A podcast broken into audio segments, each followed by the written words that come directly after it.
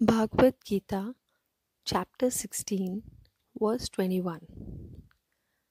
It says that there are three gates leading to the hell of self restriction for the soul they are lust, anger, and greed.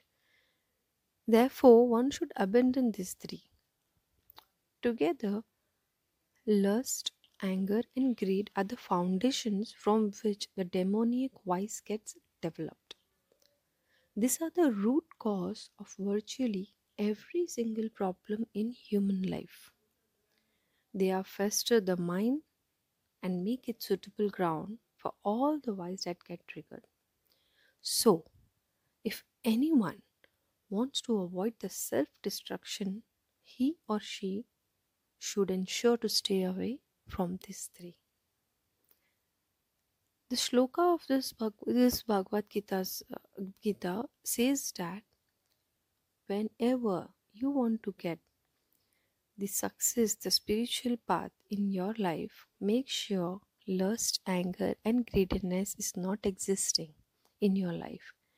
And even if it is there, try to get it eliminated as much as you can.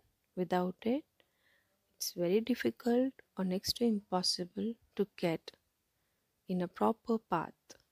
Hare Krishna, Hare Rama.